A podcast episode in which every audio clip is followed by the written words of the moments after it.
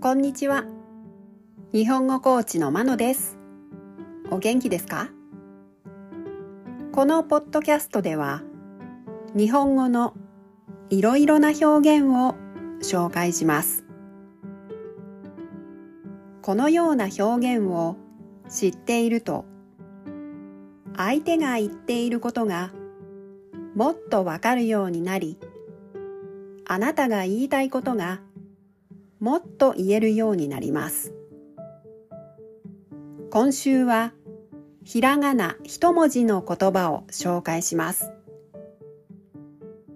今日のひらがな一文字の言葉は背です。背は背中または身長のことです。例文です。1父は背が高いです。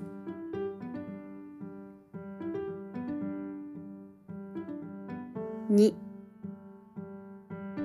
彼は困難に背を向けないで立ち向かっていきます。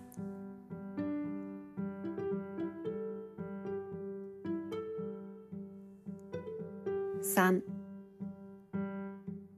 写真を撮るのであの山を背にして並んでください。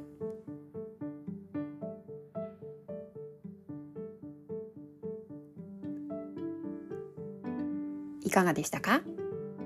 次回もひらがな一文字の言葉を紹介します。では今日はこの辺で。さようなら。